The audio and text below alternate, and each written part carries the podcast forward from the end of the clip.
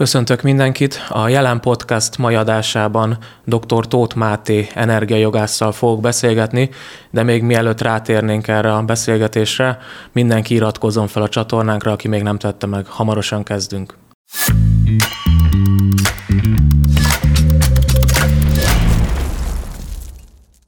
Tehát a mai vendégünk, vendégem, dr. Tóth Máté energiajogász. Most csak azért ezt a titulust mondom, mert a legutóbbi időben általában így találkozhatunk a neveddel a médiába, de még nagyon sok titulust fel lehetne sorolni, közgazdász is, vagy mi egyéb, tehát most maradjunk akkor a bemutatás során az energiajogásznál. Köszönöm szépen, hogy elfogadta a meghívásunkat. Nagyon szépen köszönöm a meghívást, és köszöntöm a nézőket, hallgatókat is.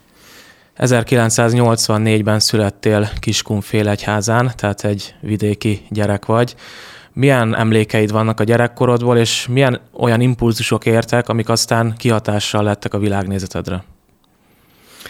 Na igen, ez, hogy, hogy honnan jövök, ez talán inkább az öreg embereknél szokott egy klasszikus induló kérdés lenni, akik már mondjuk szép utat befutottak, viszont nálam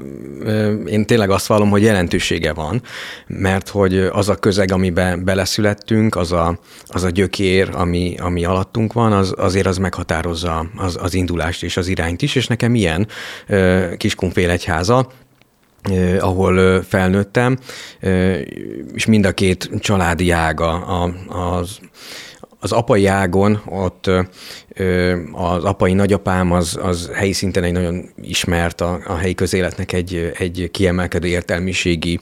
alakja volt, aki a Kiskunfélegyházi nyomdának volt a, az igazgatója nagyon sokáig. 56-ba ők adták ki a mozgósító röplapot, ami miatt felelősségre is vonták értelemszerűen, de hát ez egy tipikus sors Magyarországon és, és vidéki életben. Ő élete végig borzasztó aktív volt, a Félegyházi Közlöny nevű újságnak volt a főszerkesztő, szerkesztője, és nagyon elkötelezett lokálpatriótaként a, a város történetét is gyűjtötte, prezentálta. Hát én az ő történetein nőttem lényegében fel, aki még régi CS hagyományként bejárta a 30-as években Nyugat-Európát, és rengeteg története volt a, a harmadik birodalom háborús készülődésén át, még látta a Zeppelint és lefotózta, nagyon sok minden, mivel 1908-ban még Nagy Károlyba született, onnan kellett a családnak Csonkaországba költöznie, ő még emlékszik emlékszik rá, amikor az országzászlót félárbúcra engedték értelemszerűen, tehát hogy nagyon-nagyon gazdag emléktára volt, és én ezt még nagyon aktívan átvehettem, nagyon sokat hozzáadott a, a világnézetemhez. A, ami meg a, az anyai ágat illeti, a anyai nagyapám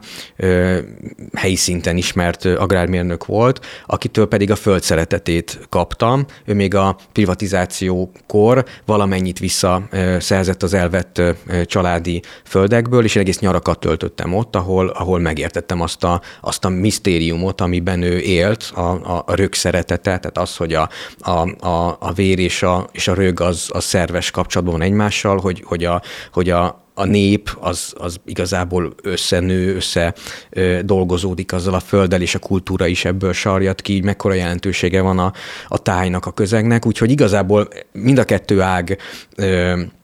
tényleg mai napig meghatározó maradt a, a, a, a személyiségemben. Az iskoláimat ott kezdtem el Kiskunfélegyházán, és hát a világnézeti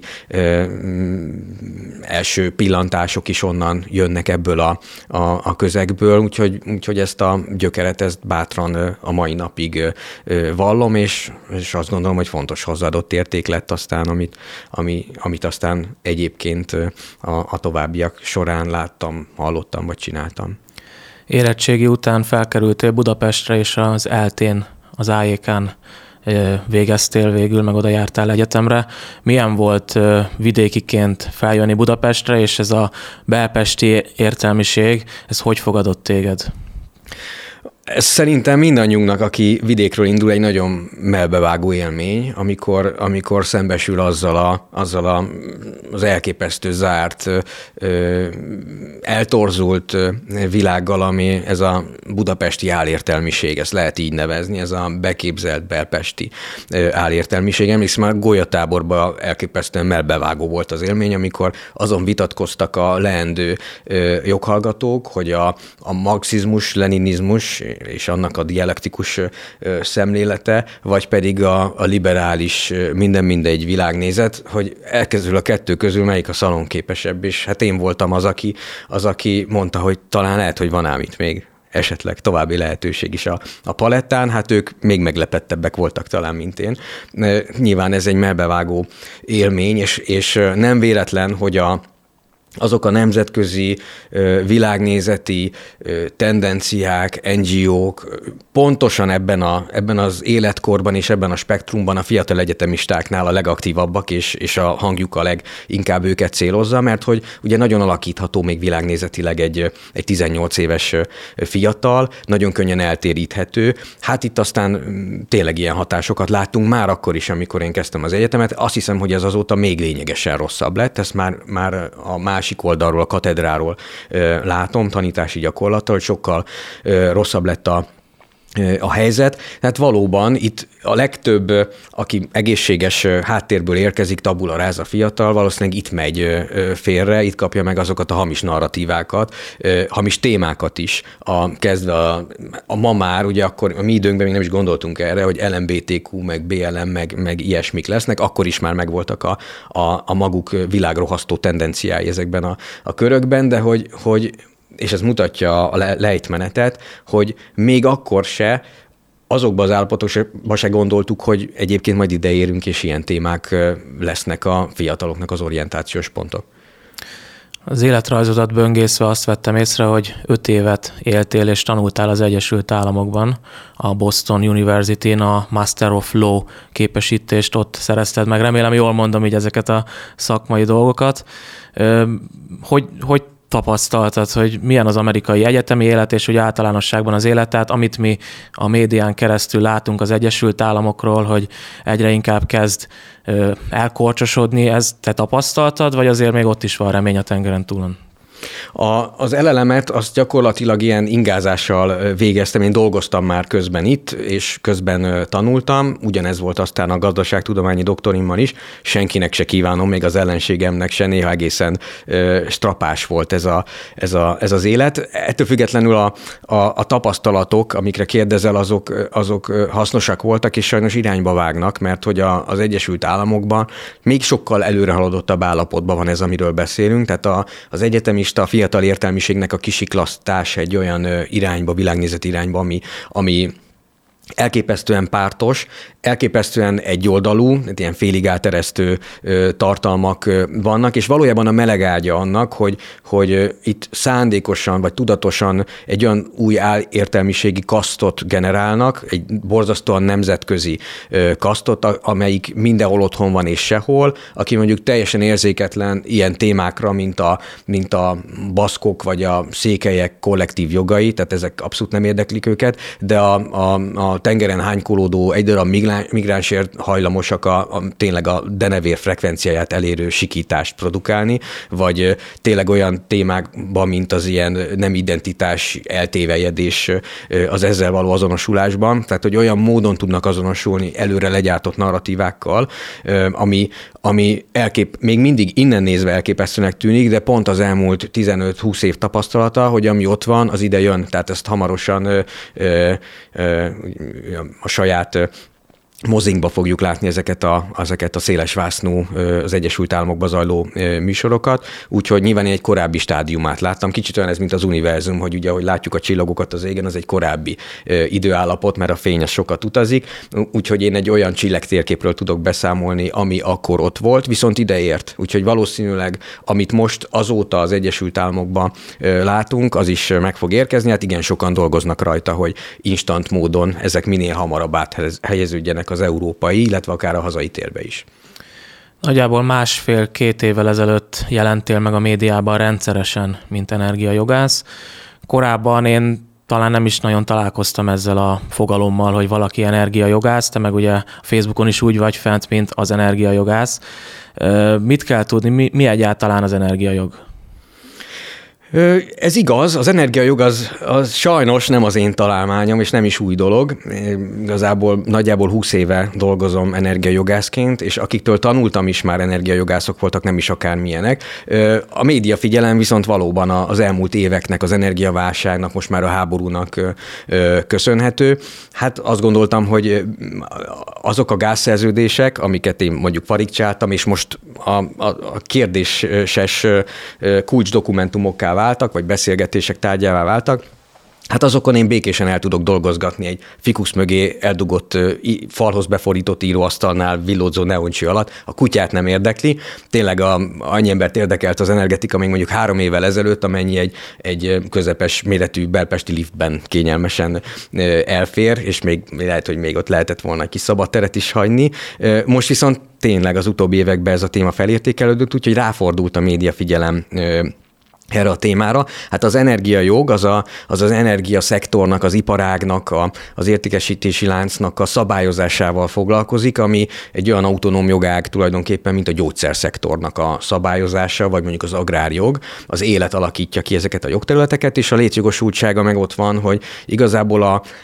hát a, nagyjából, ahogy mondjuk 200 éve a kenyér, 100 éve mondjuk a közoktatás, meg a társadalombiztosítás vált általános társadalmi elvárása és közszükségleté, úgy a 20. században megérkezett emellé az energia is, az olcsó, stabil, megfizethető energia, és ez alkalmazkodtak az államok, alkalmazkodott a nemzetközi jog is, beavatkoztak a szerződéses viszonyokba. Eleve hatalmi tényezővé vált az energia, mint olyan, ezt nagyon látjuk most az elmúlt időszakban is, és tulajdonképpen egy olyan határterületté vált az energiaszektor, ahol egyszerre van jelen a, a piac, a, a, a kereskedők, a nagy vállalatok érdekei, mert egy ilyen, ilyen diszpozitív világ, hogy, hogy használjunk rá egy, egy jogi jelzőt, és egyúttal viszont azok a tartalmak is, amik kötelező állami előírásokat jelentenek, ilyen például a rezsicsökkentés ugye a hatósági árral, vagy az egyetemen szolgáltató bizonyos kötelezettségeit, de ugyanúgy az Európai Unió is egyre hangosabban szól bele ebbe, és téríti el a piaci viszonyokat, és a nemzetközi jog is. Tehát valójában ez egy ilyen háromfejű hidrává vált, ami a, a közjogi dimenzióját illeti, akik pedig kógens tartalmakat töltögetnek ebbe a, a szektorba. Innentől ez egy komoly jogi feladattá nőtte ki magát ennek az adminisztrálása. A gyakorlatban ez azt jelenti, hogy a a, nagy erőműveknek a létesítéstől a haláláig, ami jogi értelemben ugye pereket jelent tipikusan, vagy akár csőd felszámolást, az értékesítési lánc teljes spektrumán, spektruma mentén a, a különböző szereplőknek a, a, a jogi feladatai, ami nyilván egy nagyobb volumen nyilván, mint a, mint a lakosság dimenzió, ezek termelik ki ezt a jogágat, meg ezeket a, a,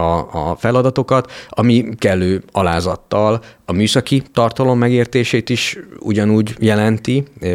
hiába jogásza az ember elsődlegesen, tehát a szabályozás meg a jogi lehetőségek mellett a, a műszaki folyamatok megértése nélkül ez, ez, a, ez a szektor ez befogadhatatlan, illetve a pénzügyi, gazdasági részét is, mert hogy a megtérülés logikájának az értése nélkül megint csak ezek a folyamatok értelmezhetetlenek.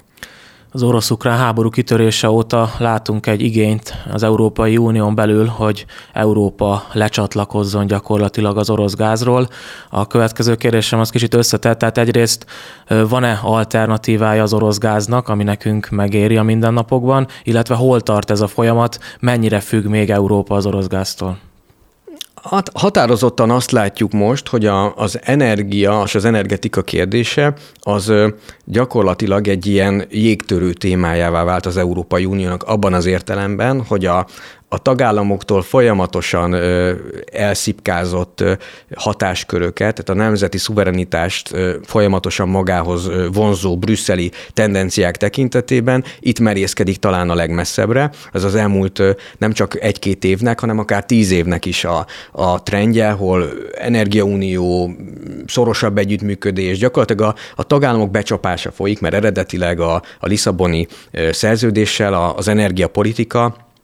az az úgynevezett megosztott hatáskörbe tartozó politikák között van. A két szélső érték az a, a a Brüsszel által szabályozott kizárólagos hatáskör, és a másik pedig a kizárt hatáskör, amit meg a tagállamnak meghagytak. Már ez se bolygatatlan, láss például az oktatás témája, ezt is szereti Brüsszel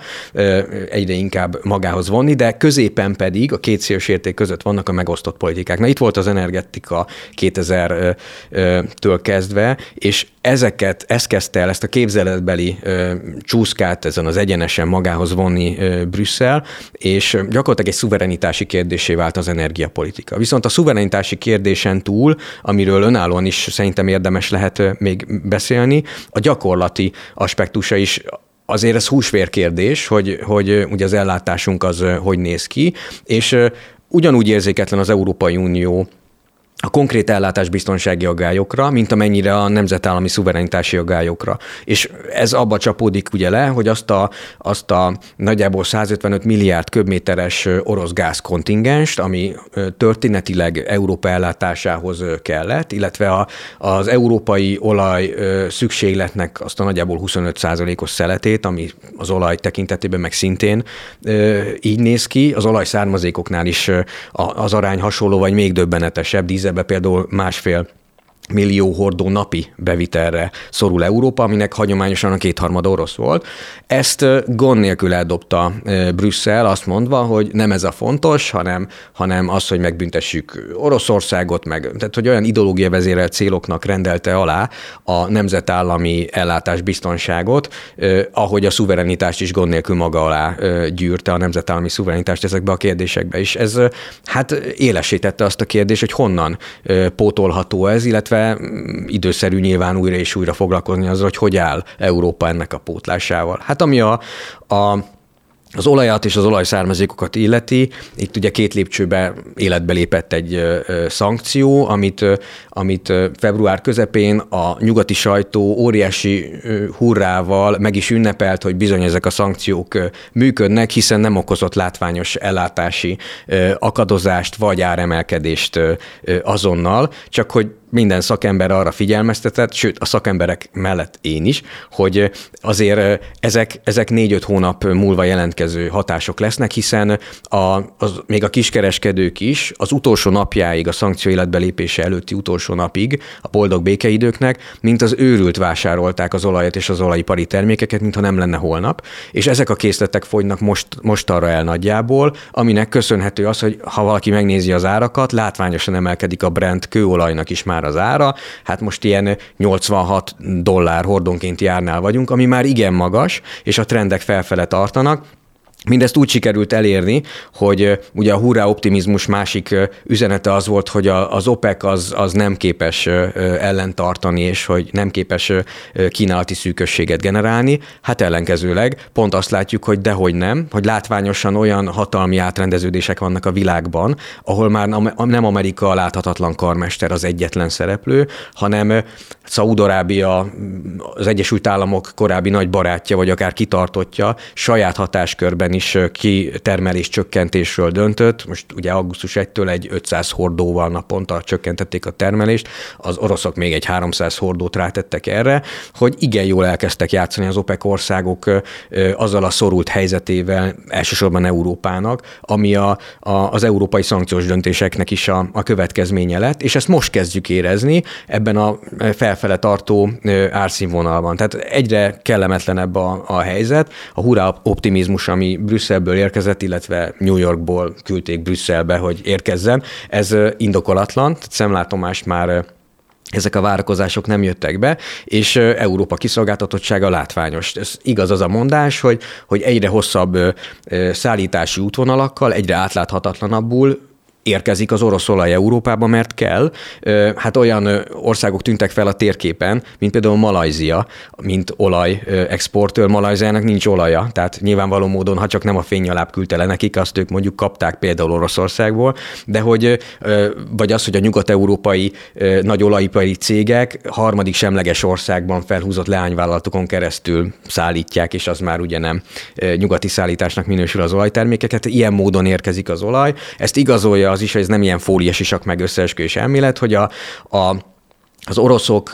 pénzüknél vannak, ugye az orosz költségvetés az elmúlt negyed évben, az orosz GDP 4,9%-kal nőtt, és az orosz GDP az az olajjal van összekötve. Tehát, hogyha ez viszonylag lineáris a kapcsolat a kettő között, tehát mintha az oroszok nem estek volna térdre, az pedig egyenes következménye adja az olajipari pozíciójuknak nem mellesleg ugye az is elgondolkodtató szám, így a, a, a nézőknek mondom, hogy, hogy a Brent, az orosz típusú olaj és a Brent kőolaj, tehát az amerikai kőolaj referenciár szint között. Azért volt egy, egy olyan olyan 32 dollár különbség, tehát olaj és olaj, de az amerikai olaj az, az nyilván értékesebb nekünk, a piac legalábbis így árazta, az orosz olajat lényegesen, az uráltípusú kőolajat azt lényegesen olcsóbban adták, vették a világpiacon. Ez a 32 dollár különbség, ez most arra már csak 16. Tehát, hogy az oroszok látványosan ledolgozták még ezt a, az árkülönbözetet is, ami nyilván azt mutatja, hogy a kereslet nőtt az olajtermékeikre. A gázban is érdekes a helyzet, vagy talán még érdekesebb, mert hogy, hogy ugye a gázban azt látjuk, hogy annyira kiszolgáltatott maradt Európa, hogy egészen távoli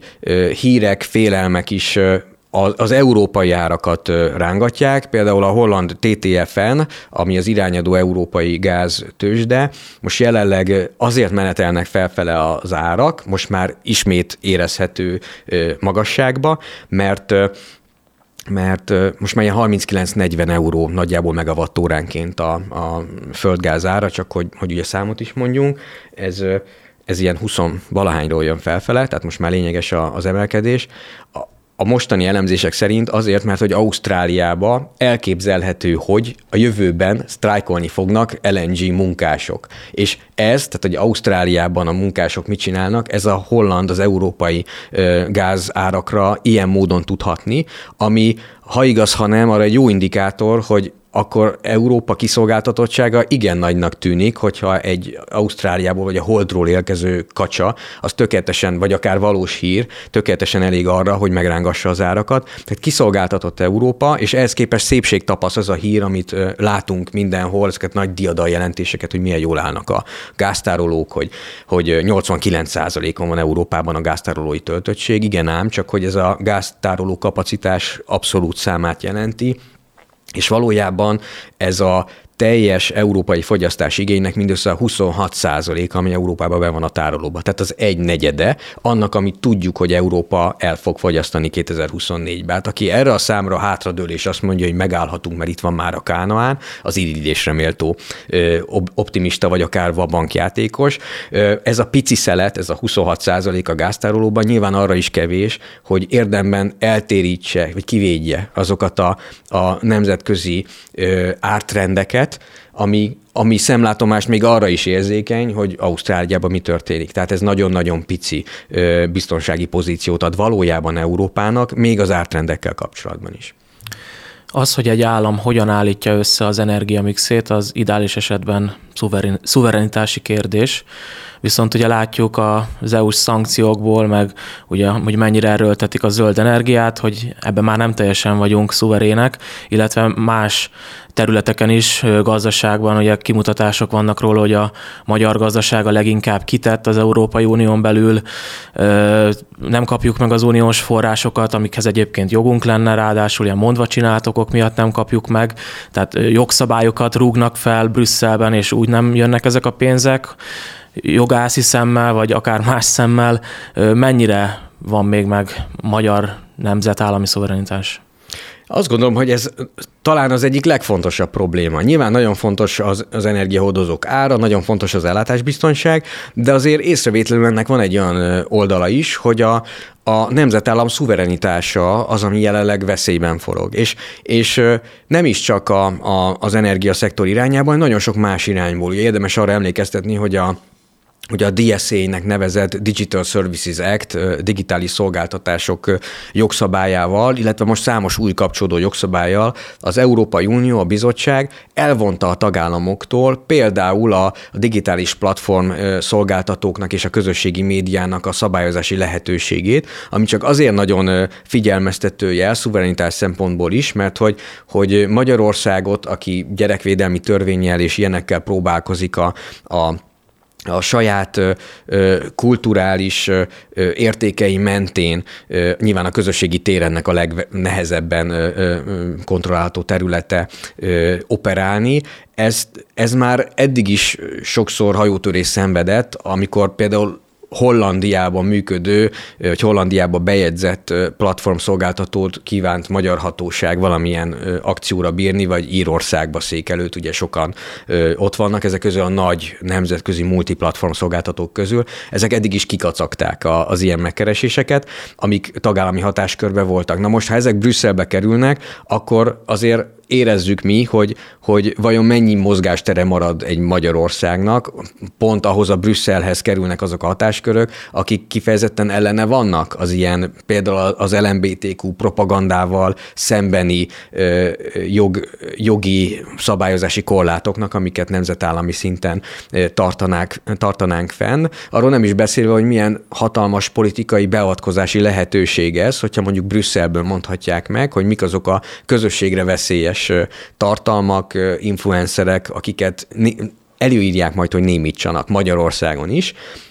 ezen szerintem még igencsak meg fognak lepődni páran azok közül is, akik, akik ma azt gondolják, hogy végül is összességében itt nincs semmi látnivaló, és nem olyan rossz dolgok történnek, hogy az EU végre szabályozza ezt a területet. Ugye ez a, ez a balga, bágyat, jó lakott mondás nagyon sok helyen szembe köszön most velünk, hogy azt mondják, hogy na végre az Európai Unió majd most legalább szabályozza ezt a területet, de milyen irányba? Ez a helyes kérdés. Sajnos a szuverenitás az olvad. Na hát az energiaszektor meg talán azért ad hasznos hozzáadott értéket, és ezért érdekesek nekem az elmúlt 17 kötőjel 20 évnek a, az iparágban eltöltött tapasztalatai, mert hogy mind jogászként, mind az energiaszektoron keresztül azért ad olyan hasznos bepillantást, ami talán érdekes lehet önmagában a, az iparnak, vagy a, a jogászi berkeknek az átrendszerén kívül is, és pontosan szuverenitás is az egyik ilyen aspektus. Na, ott viszont ugye nagyon látványosan bontja az Európai Unió ezt a ezt a mozgásteret,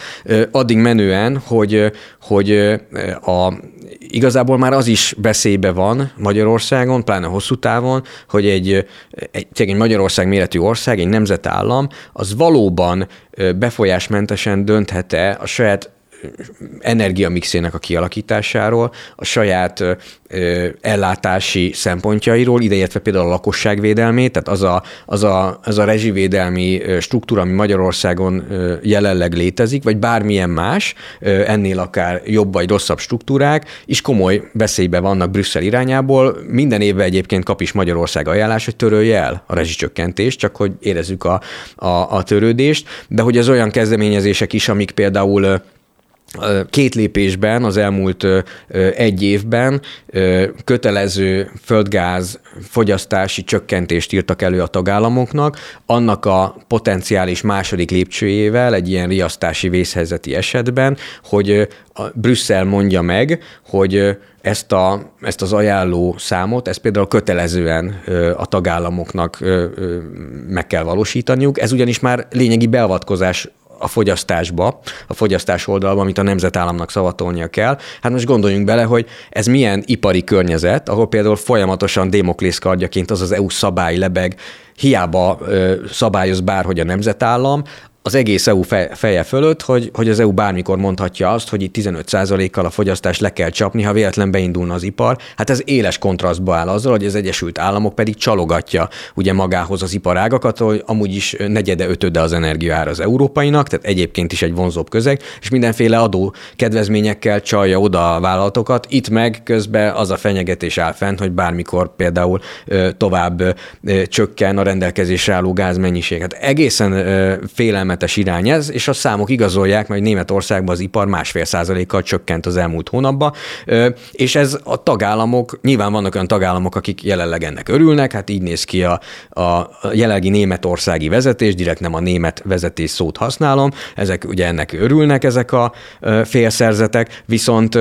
az olyan államokat is gátolja a szabad mozgástérbe, akik, akik a saját szempontrendszerük alapján máshova helyeznék a, a hangsúlyt. A szuverenitás egy óriási küzdőtere lesz Magyarországnak az elkövetkezendő pár évben, amire elképesztően figyelnünk kell, mert hogy igazából addig állam egy állam, bárki bármit mond, amíg képes jogszabályokat alkotni, és azt kikényszeríteni. Amikor ezt valaki más mondja meg, a feje felett, és, és ki is tudja kényszeríteni az adott nemzetállammal szemben ezeket a saját szempontjait, akkor az a nemzetállam megszűnik állam lenni az állam hagyományos jogi hatalmi megközelítésében. Tehát valójában az vált most már tété, hogy a Magyarországnál magasabb erők, legyenek azok brüsszeli erők, vagy a brüsszelinél is magasabb erők, akik jelenleg Brüsszelt is már maguk alá gyűrték, és gyakorlatilag egy ilyen szolgai végrehajtói pozícióba rendelték, és gazdasági értelemben is nagyon jól látjuk, és jogilag is, hogy ezek kellő erőt tudnak egy gyűjteni ahhoz, hogy ők váljanak állammá, mert onnan nincs visszaút. Olyan ez kicsit, mint a mint a magfúzió, amikor ugye a gravitáció húzza össze a hidrogént az univerzumba, és egyszer csak elérkezik az a kritikus hőmérséklet és sűrűség, hogy ez berobbanjon, és egy új nap szülessen, onnantól nincs visszaút, tehát az az, az új nap onnantól elveszi a, a létjogosultságát mindenki másnak, és jelenleg erről van szó. Tehát ez bármennyire is úgy tűnik, hogy riogatás, ennek a, a nem hogy az előharcai, de hogy a legfontosabb csatái már megkezdődtek, és, és talán még Brüsszelt is zárójelbe tenném, nem is csak Brüsszellel, mert hogy Brüsszelnek is, a, vagy az Európai Uniónak a saját önálló politikája az erősen kétségbe vonható az elmúlt egy év, vagy akár két évnek a, tanulságai alapján, hogy olyan végrehajtását látjuk az amerikai politikai akaratnak, gazdasági érdeknek, vagy a, a nemzetközi pénzmagántőke érdekének, ami, amihez képest hát Európa is most szoktatta magát a térdeléshez, ugye a BLM-mel, szemlátomást most már letérdel mindenre, ami, amit a tengeren túlról, vagy, vagy magasabb helyekről kap, és egyáltalán nem látjuk azt, hogy az európai érdeket keresni. Ennek sajnos a legnagyobb ütközőzónája jogi értelemben is a szuverenitás lesz, és ez tökéletesen látszik az energetikában is, de sajnos minden más területen is látszik. A, a digitális platformokról beszéltünk, de ugyanilyen területe lesz ennek gyakorlatilag a közoktatás, a nevelés, a világnézet, minden, ami gyakorlatilag egy nemzet fundamentumát is alapvetően jelenti, a primordiális tartalmakat is elér. Jó, hogy mondtad a primordiális szót, ugyanis pont a következő kérdésem erre vonatkozik, hogy hogyha az írásaidat, megszólalásaidat, vagy akár a 2021-ben megjelent Fordulat című könyvedet nézzük, akkor gyakran feltűnik ez a fogalom. Mit akar ez, mi az a primordializmus? És miért fontos, miért releváns? Mind az elmúlt húsz évnek, amit a energiajogászként jogászként és a szektorban praktizálva gyűjtöttem, a a hasznos tapasztalatai, de mind a teljes, most így kicsit ilyen keretes költeményként, amiről beszélgettünk az egész, amit eddig tapasztaltam és felszívtam az indulástól magamba, annak igazából az a nagy tanúsága, hogy, hogy ugye látjuk most a világban, hogy, hogy a régi társadalmi alapvető struktúrák támadás alatt állnak. Olyan struktúrák, amikről nem is gondoltuk volna korábban, hogy meg kellene védeni, hogy meg kell magyarázni, hogy, hogy apa van és anya, férfi és nő, biológiai nemek, és ezt nem most találták fel, ezek nem társadalmi konstrukciók, hanem mondjuk 4,2 milliárd éve léteznek körülbelül az első eukarióták óta. Tehát, hogy, de ugyanígy az állam, a nemzet, ezek a fogalmak támadás alatt állnak, de olyan, olyan egészséges reakciók is, hogyha ha férfi vagy, akkor igenis nyerd le a könnyeid, vagy hogy a, az, az erősen megvédi a gyengét, hát ebből egy teljes etika bomlik ki. Hát most az, hogy van erős, hogy tehát fogalmilag nem lehet megvédeni, tehát hogy ezek olyan alapvető képletek borultak fel, amik, amik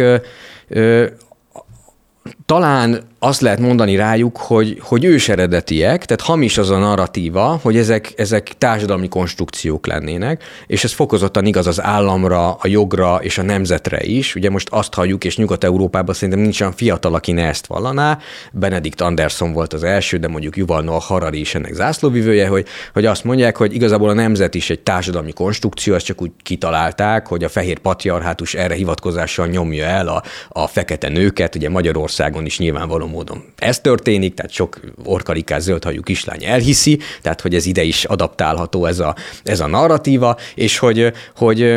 de hogy ezeket meg kell haladni, mert hogy ezek korábbi kitaláció, ezek, ezek, ezek nincs is semmi látnivaló, és ez igaz az államra is, ami, amit ezek a nemzetek felépítettek. És, és ez azért hamis narratíva, mert hogyha ha mögé nézünk, akkor ezek a képletek, ezek valójában olyan természeti prekurzorokra épülő képletek, ahol minden lényegi mozzanat gyakorlatilag a természetből, meg a természet törvényeiből következnek. Ez igaz nem csak a, a, a nemzetre, ami, hogyha megnézzük a belátott történelem időhorizontját, onnantól kezdve, hogy a régészek és az antropológusok csontokat emelnek ki a földből, például a jamnaja kultúrát, ahol, ahol indogermán népek váltják fel a korábbi népeket, tehát nem azt látjuk, hogy, hogy, hogy individumok vagy, vagy valami egyetemes emberiség őskommunizmussal lenne a rendező elv, hanem már a történelem belátott horizontjától, onnantól kezdve pedig, hogy írott történelmi forrásaink vannak, például Mezopotámia, a sumerek és az akkádoknak a, a küzdelme, mindenhol népek a közös leszármazás tudata által összerendezett etnikumok vonzák magukhoz a történelmet, és ez mindig és mindenhol így van. Tehát ez így volt akkor is, amikor a római birodalom összeomlott, és germáni, szláv népek jelentek meg a, a, a nyugati limes mentén, és így lesz akkor is, amikor nyugat ebbe a jó lakottságban, elkeveredettségben átadja a helyét azoknak a megint csak vérségi és közös kulturális identitásbeli rendezőelvek mentén szerveződő szubkultúráknak, nogózónáknak, párhuzamos párhuzamos muzulmán társadalmaknak, vagy, vagy, vagy, vagy mafiáknak, ahol megint csak ugyanezek a természeti törvények jelennek meg mindig és mindenhol. És az állameredő is egyébként ugyanilyenek, ugyanannyira biológiaiak, ez a primordiális, ez az őseredetiség, ugyanannyira őseredetiek, ahogy a, a biológiai nemek is a természetből jönnek, és az nem egy zöldhajú orkarikás kislány dönti el, hogy ő fiú lesz vagy lány, hanem az bizony eldöntötték a kromoszómák már helyette, bárhogy öltözik, de és a nemzetállam, az etnosz, a, a nemzet is egy, egy a közös leszármazásból, tehát a természet felől érkező rendezőelv, ugyanígy az állam is az. Konrad Lorenz, a nagy etológus, az, aki, aki vég végtelen mennyiségbe szállítja azokat a, a, a, az érveket, hogy gyakorlatilag a, a természetben hogyan jelennek meg azok az építőkövek, ami nyilván az embernél, mint magasabb rendű lénynél hatványozottan vannak jelen, az altruizmustól, a, a hazavédelmén már egy tüskés pikó is a saját ívási helyét védi, a, a, a közös identitás megjelenítésén, ami már a zászló, a himnusz,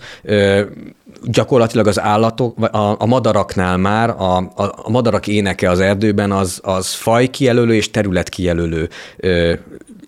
kihívó dal, tehát hogy valójában az ártatlan békés természet az tele van ö, identitással, és számtalan egyéb képlet van egészen a farkas etikájáig, ahol, ahol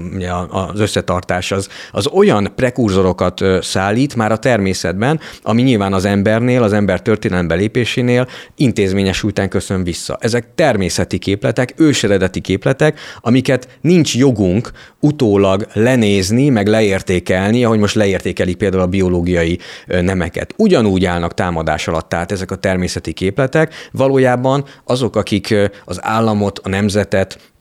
a családot, a biológiai nemeket támadják, a természetit támadják, és az emberben is a természetit értékelik le, ami elképesztő tendencia, főleg ha megnézzük azt a nagy csavart, hogy ugyanezek, ezek a globalista, nemzetközi, a transzneműek jogéért küzdő aktivisták, azok, akik például a, klímaváltozást és a környezetvédelmet most a zászlajukra tűzik, hát a legnagyobb természetellenesek ők. Tehát aki ma a környezetért, a természetért küzd, annak az emberben is a természetit kellene igenelnie, és az ember körül is, ideértve az ember természeti eredőjű intézményeit, mint az állam meg a nemzet. Hogy nem ez történik, az mutatja, hogy méregkeverőkkel állunk szemben, ugyanazokkal a hamis kártyásokkal, akik száz éve a munkások jogai mögé csomagolták a saját globalista nemzetközi agendájukat, most meg éppen a klíma meg a természetvédelem szlogenje mögé, tehát fontos, valóban fontos célokkal hamis tartalmakat kapcsolnak össze családáru kapcsolás módjára.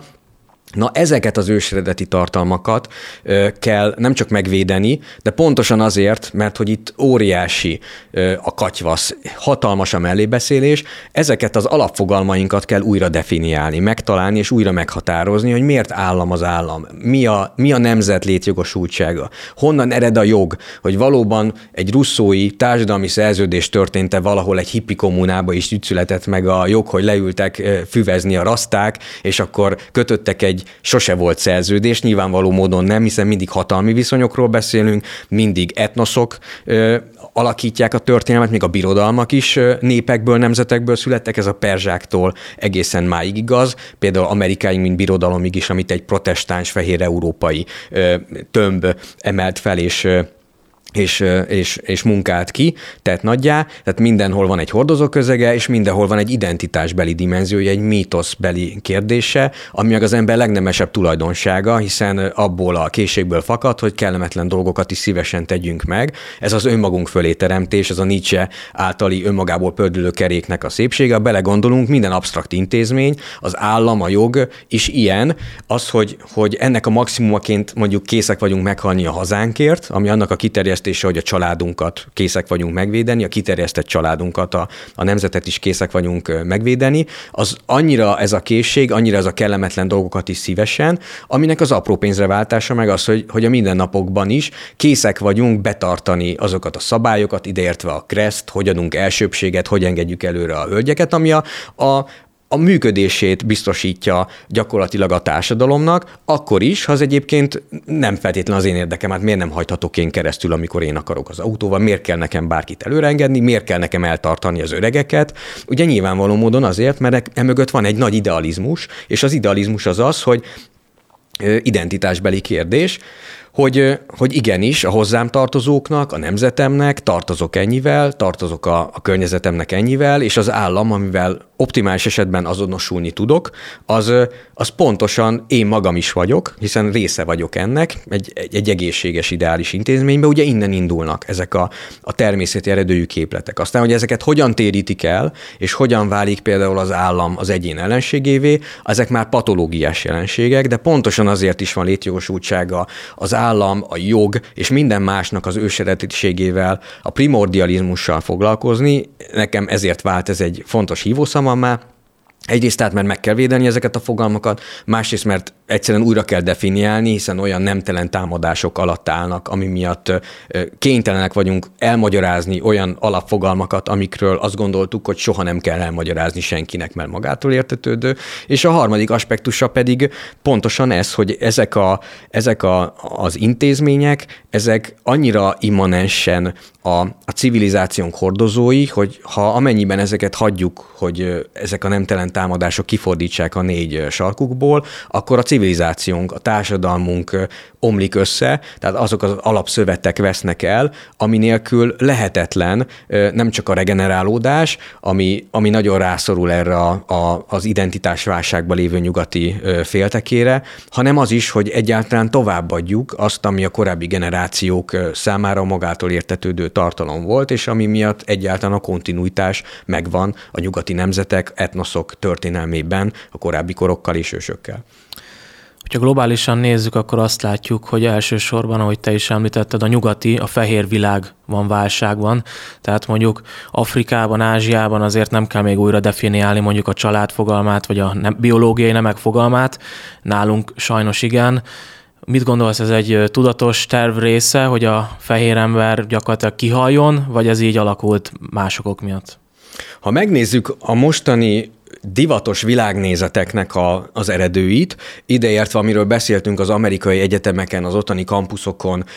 mint egyfajta kísérleti laboratóriumban, amit aztán rászabadítanak a, a nyugati féltekére újra és újra, ott a boszorkánykonyhába fortyogó divatos ideológiáknak az eredőire, akkor mindenhol ugyanazokat a, a nemzetközi globalista világnézeti tartalmakat találunk, ami alapvetőleg a nyers marxizmus. Ezeket most mindenféle módon kulturális relativizmus, meg, meg ilyen-olyan feminizmus, meg, meg interszekcionális feminizmus, meg mindenféle címkével ezeket ugye tudományiasítják, habosítják, ez, ez pont ez az álértelmiség, amiről beszéltünk, hogy megképződik egy ilyen nemzetközi globalista beképzelt, félművelt álértelmiség. Ezeknek a, az az áltudományos hívószavai ezek, de minden abból a, az ideából indul ki, amit leginkább a marxizmussal lehet fémjelezni. És az összes, ennek a gyökérnek, az eredőnek az összes stádiuma is tökéletesen tetten érhető, a pszichoanalízistől, a, teljesen a spekulatív úgynevezett frankfurti iskola nevű szociológiai jelenségtől, Teodor Adorno munkásságától, akik szemlátomást, azokat a társadalmi jelenségeket, primordializmusokat bélyegezték patológiásnak, mint a család, a, a saját nemében biztos identitású egyén, a nemzet, a nemzetállam, és érdekes módon mindig csak Európára alkalmazva ezt a látleletet, senki másra, Na ezek értek be ma oda, a 21. századra, ezek a, a gyökerek, amiből mint egy fa elágaznak ezek a mindenféle izmusok és divatos trendek, és aminek a társadalmi lecsapódása meg az összes LMBTQ, BLM, festett körmű fiúcska és minden más, amivel találkozunk. És ez kimondottan csak Európa betegsége. Ennek, a, ahogy mondtam, a primordiális képletemnek, az az érdem, közösség, idealizmus vagy uralom etnosz mítosz, ennek a harmadik lábának, amiről beszéltem a, a mítosznak, a kellemetlen dolgokat szívesen tenni meg képessége. Ez, ez azért is egy jó lakmuszpapír, pontosan arra a kérdésre, amit, amit te most feltettél, hogy hol tart a, a világban gyakorlatilag a primordiális tartalmaknak is a, a bomlása, hogy a szélső értéke ennek a a képességnek, a kellemetlen dolgokat szívesen tenni megnek, az, ahogy, ahogy említettem, pontosan az, hogy meghalnál le a hazádért, meghalnál le a zászlóért. Ez mondjuk korábbi generációknak Európában se volt kérdés, a saját véreinkből is igen sokan haltak meg, nem hogy 45-ig bezárólag, ami az utolsó nagy európai háború volt, hanem 56-ig bezárólag, ahol szintén az utcán haltak a hőseink a zászlóért, a golyótépet zászlóért. Hogy ma ezt nyilván a mai festett körmű fiúcskák kikacagják, akik elhiszik azt az áltudományos mondást, a Benedikt Andersoni mondást, hogy a nemzet meg az állam az egy kitalált közösség, tehát konkrétan ezt a kifejezést használják, hazugság. De valójában a, ez a meghanál a hazádért, ez a kérdés, ez például a Gallup nevű közménykutatónak is felmerült a fejében, hogy ezt a kérdést feltegye, és feltették 2017-ben több tízezer, tehát reprezentatív mintá, mintának számító minden országból kérdezett közönségnek, és nagyon érdekes, ami kijött eredmény, mert hogy valóban az jött ki, hogy egyes országok, ezek bizony a nyugat-európai országok plusz Japán, ahol 20% alatt, vagy akár 15% alatt van az igen válaszok száma, tehát hogy elkép, el tudsz képzelni olyan szituációt, ami, hogy meghanál le a hazádért, hogy ott maradnál le, és a saját családodat, a házadat védenéd el. Tehát, hogy bármi ilyen, van-e egy olyan maximum a, ezeknek a lehetséges rossz forgatókönyveknek, ahol ezt megtennéd, és 20 meg 15 százaléknál kevesebben mondták azt, 15%-nál kevesebben például Belgiumba, vagy Németország, vagy Ausztriába, hogy meghalna hazájáért. Hát nyilván azok, akik mindenhol otthon vannak és sehol, akiknek a 4,2 milliárd éves biológiai nemek, vagy a, vagy a több ezer éves etnoszok, a magyar etnosz is legalább 896 óta nemzet, a, a nemzetközi fogalmi apparátus szerint, vagy például a német legkésőbb Teutoburg óta, 2000 év óta tényleg nemzet. Tehát, hogy ezeknél a 2000 éves, meg 4,2 milliárd éves képleteknél számára fontosabbak ezek a, ezek a hamis identitások, hogy ő most bizonytalan a nemében, és ez már egy orientációs pont. Tehát nyilván ezeknek, akik így eloldódtak a primordiálistól, akik tényleg mindol otthon vannak és sehol, nekik Nyilván szednék a sátorfájukat, és hát a, nincs annál fontosabb, mint a saját élete, meg a kütyük, amiket nyilván magára tud szedni, de ez csak Nyugat-Európa látlelete. Ha megnézzük a listát, akkor viszont a másik végén olyan országok vannak, például Pakisztán, vagy hozzánk közel Marokkó, vagy egy csomó afrikai ország, ahol 80, 90, vagy akár 95 százalék mondta azt minden befolyástól mentesen, hogy természetesen meghalna a hazájáért, a családjáért, az adott szóért, a zászlóért, hát hiszen ez mi magunk vagyunk, meg ez, a, ez az a természetes keret, ami miatt ugye többek vagyunk, mint egy menekülő csorda, Sőt, még az a párhuzam is rossz, mert az altruizmus még, a, még az állatvilágban is jelen van.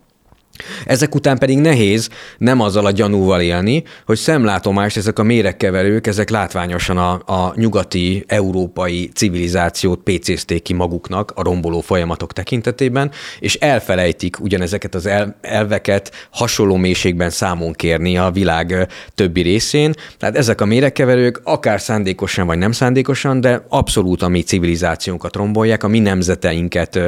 kívánják felszámolni, egészen az alapképletekig menő menően, mert ahogy mondtam, igazából a nemzet, az állam, a család, a biológiai nemek, vagy akár azok az egészséges magatartásformák is támadás alatt állnak, amit mondtam, hogy akár nyerd le a könnyeidet, hogyha, hogyha férfi vagy, vagy véd meg a gyengébe. Tehát, hogy a legalapvetőbb képleteinket támadják, és csak itt támadják, hogy mennyire hazug ez a narratíva, az pedig de kiegészítve ezt a gallupos megállapítást, hogy szemlátomást csak a nyugati féltekére igaz ez, hogy itt, itt ez az eloldódás, ez itt ért el a maximumát, de hogy mennyire hamis is ez a narratíva, vagy hazug ez a narratíva, arra tökéletes ellenpróba az, amit Gatszád, egy matematikus csinált, egy tudományos hacket, ő megjelentetett egy teljesen áltudományos cikket arról, azt hiszem az volt a témája, hogy a, hogy a, a gravitáció meg a, a magfúzió az ilyen, ilyen kitalált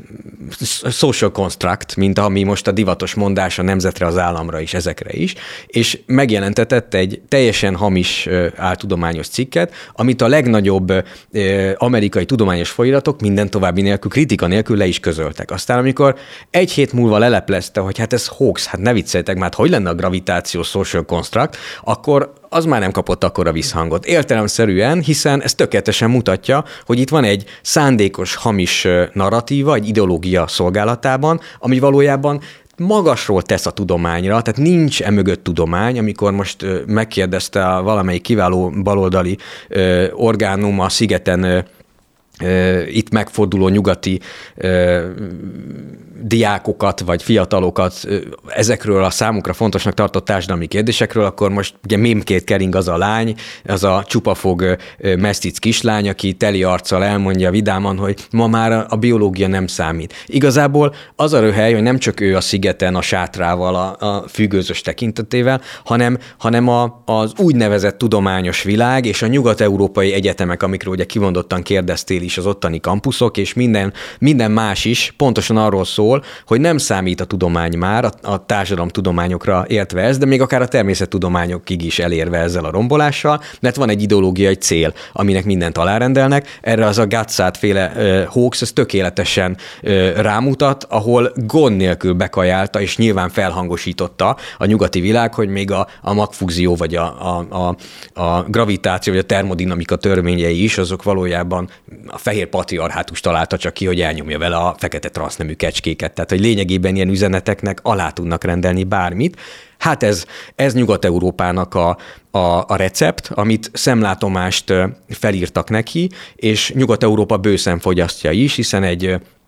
mai nyugat-európai fiatal számára azokról, amiket mi most itt beszélünk, azok teljesen elképesztőek, hogy ezek egyáltalán felmerülhetnek. Tehát olyan szinten működnek már ez reflexként ezek a, ezek a legyártott narratívák és az azzal való azonosulás, ami kiérleli sajnos annak a jelentőségét, hogy igenis megkeressük őszintén mi, akiknek még igényünk van rá, itt közép-kelet-európában, hogy mi az ős eredeti abban, ami minket körülvesz, ezekből a felépítményekből mi az, ami, ami örökkévaló alapokon nyugszik, és hogyha ezeket felismerjük, ezeket a primordiális tartalmakat és magatartásformákat, akkor ezekkel azonosulva, ezeket ezeket megvédve szálljunk szembe ezekkel a teljesen beteg és torsz trendekkel, amik semmi más nem tudnak eredményezni, mint Európa és a nyugati civilizáció bukását, hogyha ezt nem tartóztatja fel valaki. Nyilván a világ többi része nagy örömére, hiszen itt fel fog szabadulni egy, egy nagyon termékeny, nagyon gazdag, öreg és önmagáról lemondó civilizáció által önként átadott hatalmas térség, akkor, amikor itt majd árvizeket, meg nem tudom, mindenfélét jósolnak a klímahisztérikusok, és vagy igazuk lesz, vagy nem, de itt bizony lesz egy teljelmézzel forró kánoán a világ többi részének, aki viszont szemlátomást nem mond le sem az identitásáról, sem az őseredeti primordiális képletekről, sem az államról, sem a nemzetről, sem a jogáról. Nyilván idealista ember nem latolgatja az esélyeket, hanem küzd az ideákért, de mégis, hogyha kicsit racionálisan vagy reálisan szeretnénk ez a kérdéshez hozzányúlni, mit jósolsz, mennyi esélyünk van?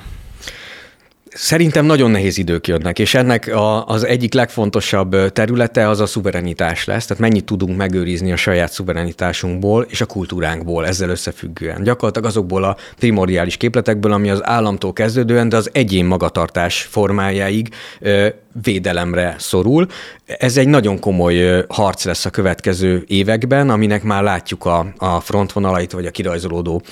területeit. Én azt gondolom, hogy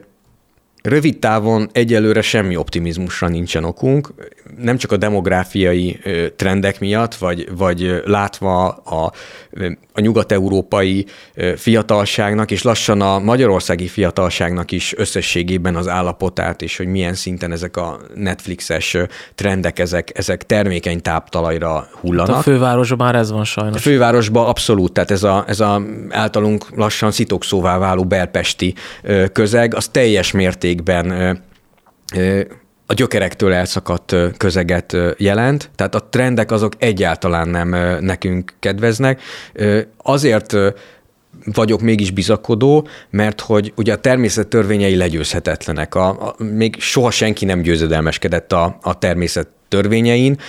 Maximum a, a, az örök titok fájtlát lebentette le egy-egy felfedezéssel vagy, vagy, vagy igazodással ehhez. A, mi pedig a, a saját világnézetünket, és ez általában is igaz a jobboldali embertípusra, azért a természet örök értékeiből, vagy ha úgy tetszik, az isteni értékekből fonjuk magunknak. Ezek olyan erős indák, amik, amik cáfolhatatlanok, olyanok, mint a termodinamika második fő törvénye, tehát hogy ezekkel hosszú távon nem lehet dacolni. Nyilván, aki szembe megy vele, például egy civilizáció az elpusztul, aki nem a saját gyökerét, fennmaradását, önmaga fölé teremtését szorgalmazza, ezen dolgozik, az elpusztul, de a törvények azok megváltoztathatatlanok, és Igazából hozzám nagyon közel áll az antik világnézet minden bölcsességével, és az antik, antikvitásban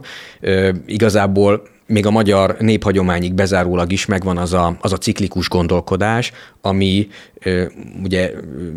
Hérodotos írja le a négy világkorszakot, vagy a védákban van a nagy, szintén a nagy négy világkorszak, a perzsáknál is ugyanez, ahol mindenhol egyező módon, érdekes módon legsötétebb, legnehezebb időket éljük. Ugye ez a védák szerint a Kali a sötét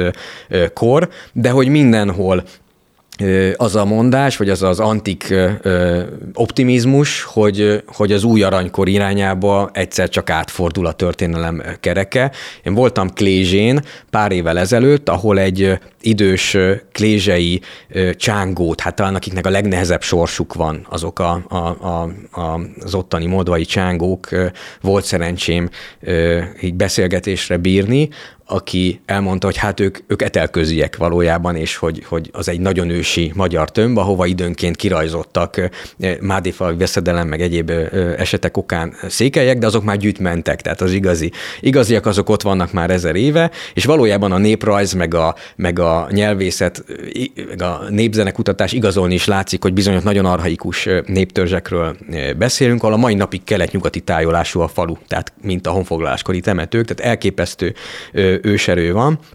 és ez az idős Csángó bácsi, aki versel is, egy, egy saját versét is elmondta, ami nem fogom tudni nyilván szó szerint idézni, de arról szólt, hogy az idők váltatódnak, és hogy, hogy előbb-utóbb a történelem az, az átfordul egy pozitív ciklusba, tehát ez a, ez a ez a népi, naív népi optimizmus, ez ott él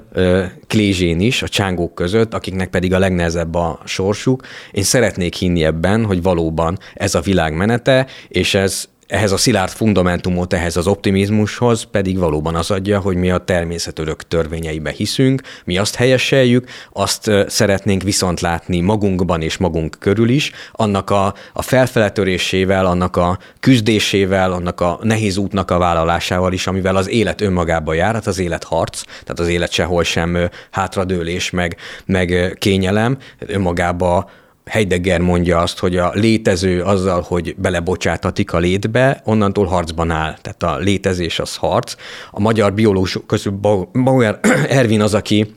ugyanezt lefordítja gyakorlatilag a természet törvényeivel egyezően biológiai nyelvezetre is. Magyarországon Grand Pierre Attila foglalkozik egyébként ezzel mélyrehatóan. Tehát, hogy ezek az alapvető fundamentumok, amik a természetből jönnek, ezek nagyon erős fundamentumok, és kellően erős fundamentumok ahhoz, hogy ez, a, ez az antik, vagy népi, vagy, vagy őseredeti optimizmus, ami világciklusokban gondolkodik, ami szerint a sötét kor után borúra derül kell, hogy, hogy jöjjön, ezek, ezek nem lehetnek pusztába kiáltott szavak. Nyilván ez már egy ilyen kicsit ilyen hitbéli kérdés, mindig az optimizmus meg az idealizmus az egy ilyen kérdés, de én merem remélni, hogy a jelenlegi negatív trendek ellenére a, mivel az igazság, az objektív igazság az mellettünk áll, és az a természeti képletek mellett áll, ezért fogalmilag nem történhet meg, hogy egy nagy civilizációnak, nagy népeknek, nagy kultúrköröknek valóban ez legyen a vége, amit itt a szemünk láttára a nyugat alkonyába kibontakozik. Azt hiszem, hogy keresve sem találhatnánk ennél jobb végszót, úgyhogy itt kell lezárni ezt a beszélgetést. Dr. Tóth Máté, köszönöm, hogy itt voltál és megosztottad a gondolataidat. Nagyon szépen köszönöm én is a lehetőséget. Nézőinknek pedig köszönjük a figyelmet, és tartsanak velünk legközelebb is.